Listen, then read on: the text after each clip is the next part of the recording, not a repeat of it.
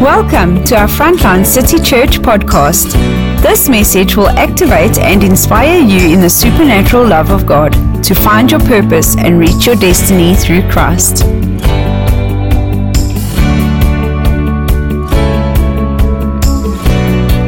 I have the honor of welcoming our speaker today. And as he gets ready, um, I was going to ask everybody to quickly stand while we do this. You know, Evangelist Freddie, there's, a, there's really a big anointing on somebody that's an va- evangelist. Because every time they go out, they have to start that ministry from fresh. They're doing the number one calling of what God has called each one of us. So take a moment this morning, be expectant. He's a very, very anointed man. So be expectant this morning. Amen. Thank- Got. Oh, you're fine. Yeah. Daniel, we are on air. So please be seated.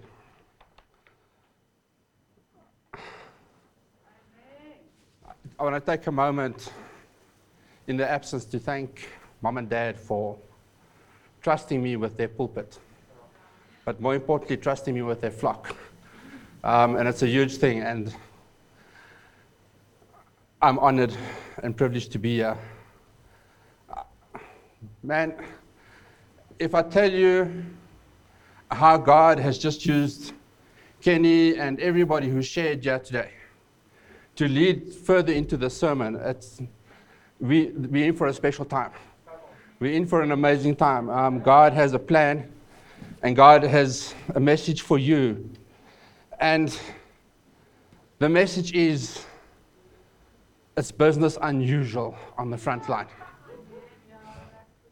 Um, and we're going to use, we're going to turn to John chapter 9 from verse 1, and we're going to go through to verse 11. And while he was passing by, he noticed a man who had been blind from birth. And I, I struggled because I could preach a whole sermon just from that. Um, but what, what, is, what struck me is that Jesus was present. And Jesus is present here today.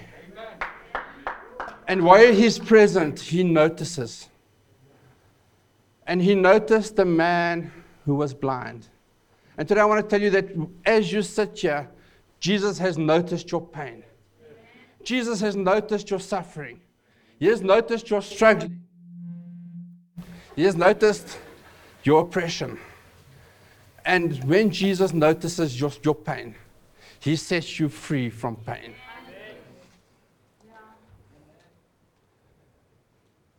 But being on the front line, and we know the prophecy that there is for front line and the role that we play as frontliners out in the world. There's, there's three things that just brought an impact and has challenged me as I've been preparing for today. And the first is that it says that Jesus noticed a man. And then in verse 2, which we'll get to just now, it says the disciples see a man who is cursed. And further on in the passage in verse 8, the community saw a blind beggar. And as we go into the world as the front line of, of Jesus, is our challenge is to see the person and not the circumstance. As we go into spiritual warfare, we need to set our sights differently than the world. Because Jesus saw the man, he didn't see the disability. When Jesus died, was on the cross, he didn't see a thief. He saw a life that needed to be saved. And this, is, this has rattled my cage, man. This has challenged me daily. And unfortunately, I've been dealing with this for long because if we call the homeless man homeless, we have nothing to offer him. But if we put Jesus into the homeless man, he has hope. If we didn't see the beggar at the robot, but we fed somebody who was hungry, would it make a difference? If we set our sights differently and we chose not to see the, the circumstance of the person, but the person in the circumstance, would we be able to minister differently? If we got up each day and we said, Today, the glory of God will be revealed wherever I go, would our calendars look different? Would our diary look different? Would we have time to speak to the person at the robot? Would we be able to reach out to the homeless? And so, that's the first thing that Jesus did as he arrives in a new place. He notices the person.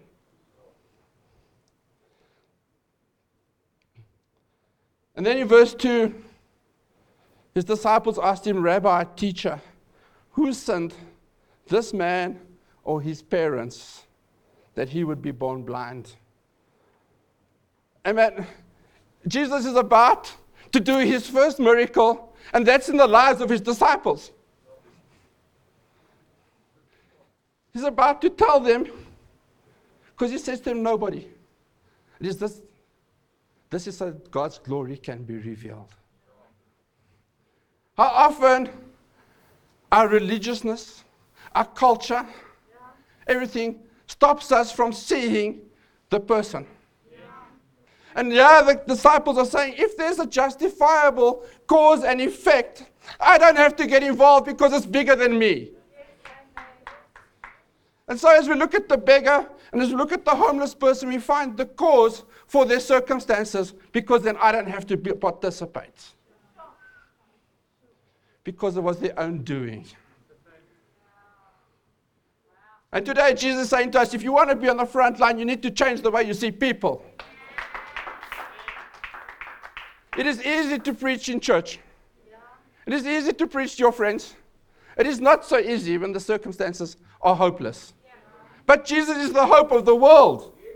And if they won't know it, if we don't tell them,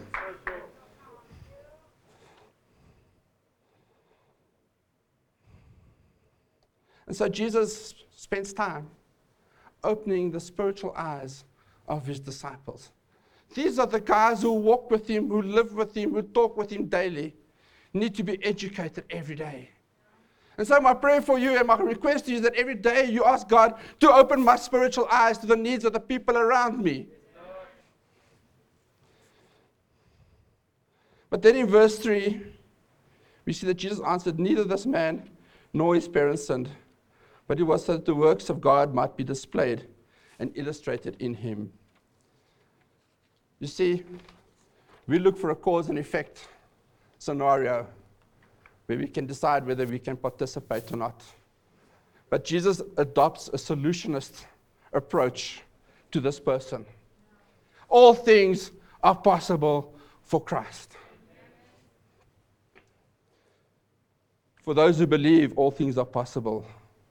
And so, no matter what the cause, on, no matter what the effect, God's glory can and will be revealed in all things. And then he goes on to verse 4 and he says, We, we must work the works of him who sent me. Did you get that? He says, We. He says to the disciples, We must work the work of him who sent me. It is day. Night is coming when no one can work.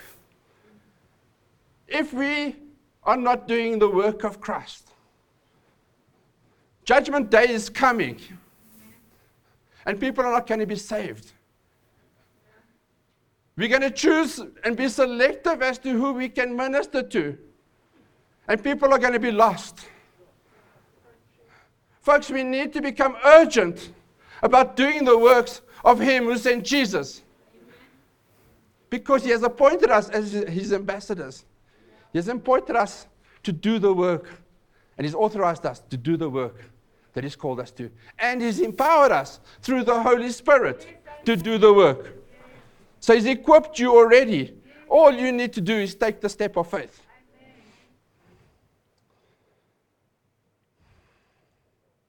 Night is coming. Night is coming. Are you prepared to let those people in your circle of influence who you haven't spoken to encounter the darkness and not live in the light? You sit in a situation currently where there's a disease that has a spirit behind it. And it takes people of Christ to rise up and to rebuke it. Are you allowed COVID to affect your family without standing up against it? And then in verse 5 it says, As long as I am in the world, I am the light of the world, giving guidance through my word and through my works. In all circumstances, Jesus is the light. But it doesn't help that we just preach to people. It doesn't help to say to people, Jesus loves you, and move on. Okay, because the people followed Jesus because of the works that he did. If every one of us did our bit and were performing the works that Christ has called us to do, this church would be overfull. All churches would be overfull. The crowds were drawn to who Jesus was and the works that he did. And then he could teach them. We want to do it the other way around. And Christ is saying to us today that needs to change. And then in verse 6, oh man, Jesus, Jesus, Jesus. When he had said, said that, he spat on the ground and made mud with his saliva. And he spread the mud like an ointment on the man's eyes. Oh, how often we've read that, that passage, and however we just looked past it. Of all the ways that Jesus healed people, this certainly was not business as usual. Okay, we know that Jesus spoke. Jesus spoke, spoke to people most of the time and they were healed. Or he touched them and they were healed. But yeah, there's something special brewing. There's something special brewing because Jesus decides to take saliva and make mud and to put mud in the man's eyes. And Jesus has something special in store for us today. As we go through this, I, I want you to, to hear what Jesus has in store for this man.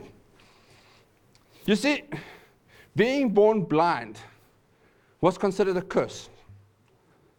And in Deuteronomy, verse 28, or chapter 28, verses 28 and 9, it says, The Lord will inflict you with madness, blindness, and confusion of the mind. At midday, you will grope about like a blind man in the dark. You'll be unsuccessful in everything that you do. Day after day, you'll be oppressed and robbed with no one to rescue you. So, these disciples got the, the, the, the fact that this man was born blind and is cursed from the scriptures. But if your life sounds like this passage in Deuteronomy, where nothing is coming to falling into place for you, where you work every day and it feels like you're still being robbed, where you're groping around in the dark and you, there's no hope and a light for you. Jesus has a message for you today. Because at the end of that passion says, with no one to rescue you, Jesus changed that when he died on the cross. Your salvation, your rescue came with him when he walked out the grave. You see, since this man was born, he was considered a curse. And not being sure how this happened, the people would curse his mother as well. They'd consider her to be the cause of his curse. And it was customary in those days that if somebody was considered cursed, you could spit at them. So they'd walk past and they'd rebuke the devil and they'd spit. And as he got older, if they, because the, he wasn't allowed to go into church, he was ostracized from community, him and his mother. As he got into the wrong place, they would kind of kick dust into his face and say, Futsak. And they treated him like a dog. And this is how he lived his whole life. And he's, their, their, their religiousness, their culture oppressed this man to the point where he had no hope. There was no future for this guy apart to sit and beg and wait for handouts. And he was never allowed into a church. In his entire life, he was not, because he'd be bringing a, a curse into the church. And right here, he's about to be touched by the Son of God. Where the religious people tried to keep him out, Jesus went to meet him.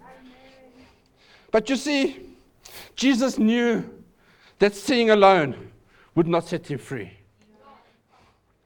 So he used the very things that has been used to harm him saliva and dirt to set him free.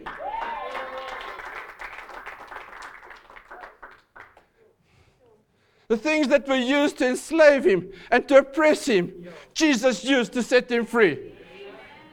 And today I want to tell you that those things that have harmed you, those things that have oppressed you, those things that have set you captive, Jesus is going to use today to set you free.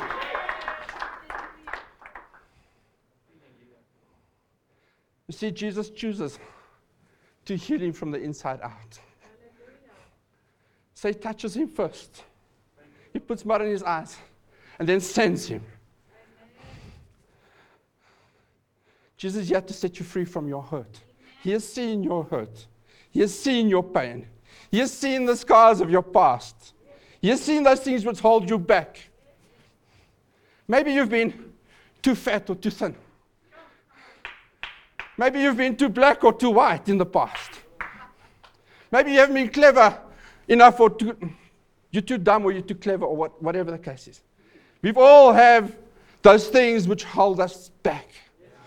I have a very vivid recollection of a math teacher in standard 8, grade 10, um, who said to me, At least you can ride a bicycle because you can at least go and deliver post for the post office because you can't do maths. we all have those moments. And the fact that I can remember it now, some 30 odd years later, 40 years later, it clearly had an impact on my life. We've all had words spoken of us that have impacted our lives. And yeah, Jesus comes and he says, I have seen you. I see the person who has been scarred. I see the person who hasn't reached their potential. I see the person who hasn't achieved because somebody else has held them back.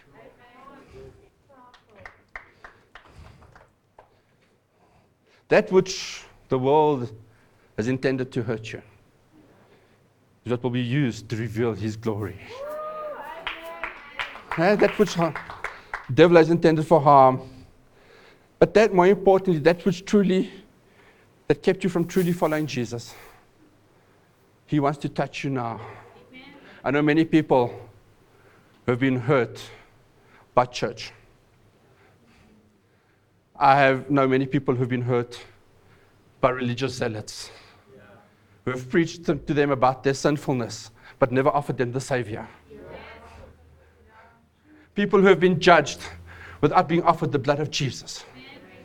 And so, when they hear the name of Jesus, they put up a barrier. They put up a barrier. And they say, So far, God, so, so much of you, no more, because I'm not prepared to be hurt again. And Jesus is today to say to you, I want to break down the barrier. I want to give you a touch of Jesus. I want to give you an encounter with me that is not harmful, that is not hurtful, but is yet to prosper you and to give you life in all its fullness.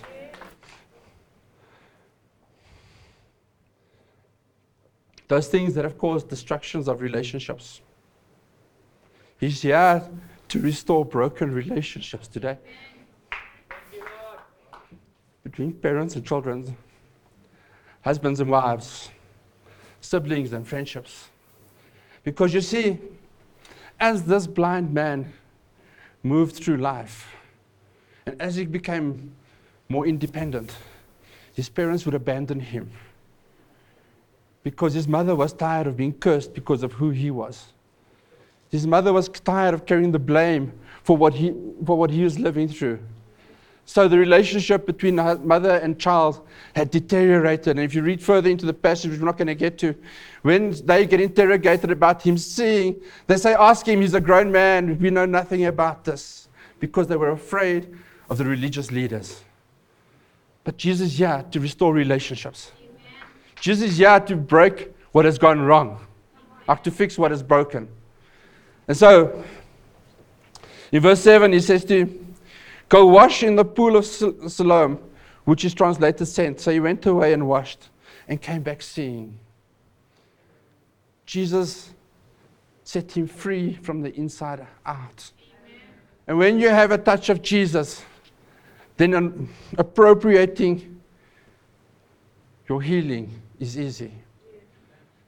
Once Jesus touched you, going where he sends you is easy. But can you imagine when that man heard Jesus clear his throat to put the saliva in his mouth? The barrier that flew because he'd been spat on so often. He didn't know if this is just another one of those. Can you imagine what went through his moment, his, his life at that moment? But it was the touch. It was the touch. It was the touch that was different. Because everybody else cursed him. Everybody else pushed him away. Jesus touched him with a love so unique, so real, that he had no choice but to go and wash. Because he had to come and see who this Jesus was. And today, Jesus wants to touch you Amen. in a way that you can't believe, that you can't fathom.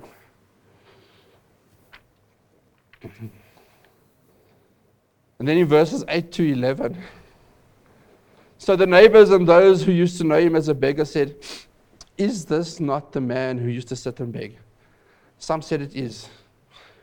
It is he. Still others said no, but it looks like him. Today, Jesus is going to touch you in such a way that the person that leaves you is going to create confusion in the people that know them. When you walk into your office on Monday, when you walk into your family this afternoon, that's going to create confusion is is that the same person that we know? Is that the person we are used to?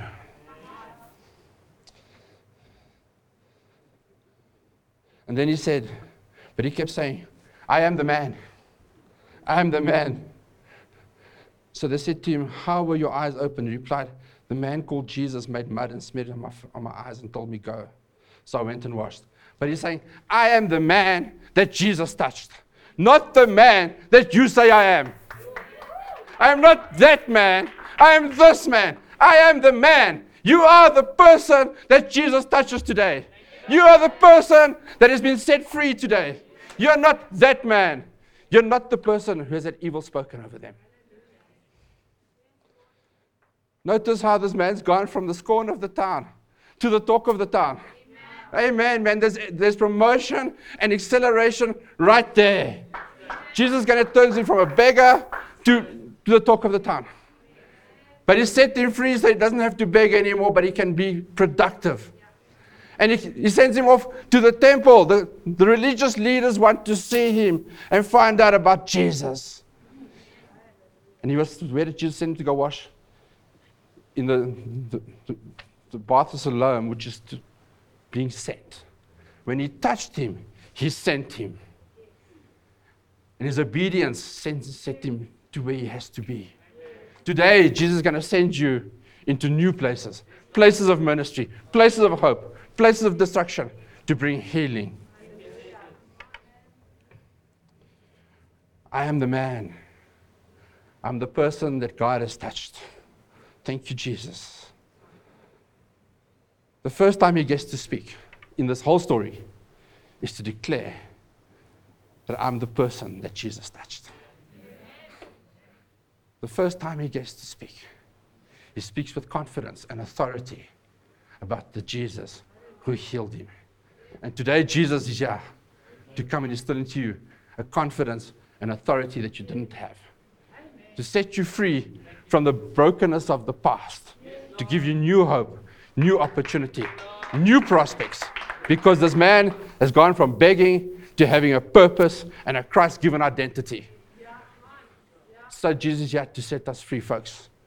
Jesus is waiting. He's waiting now to touch you. Jesus is waiting here to touch you today. If you want to be touched by Jesus, I'm inviting you to come forward. I'd like to pray with you. every word that's been spoken against you will be removed today. Every curse that's spoken over you today will be removed. Every doubt that has been cast in your mind will be removed. And in the process of setting you free, Jesus is looking to heal you. Many of those illnesses we don't shake off, we can't get rid of, is because of the effects of the curse and the harm that's been spoken of us. So Jesus is looking to heal you today. Jesus is looking to set you free today. And we would just love to pray with you today.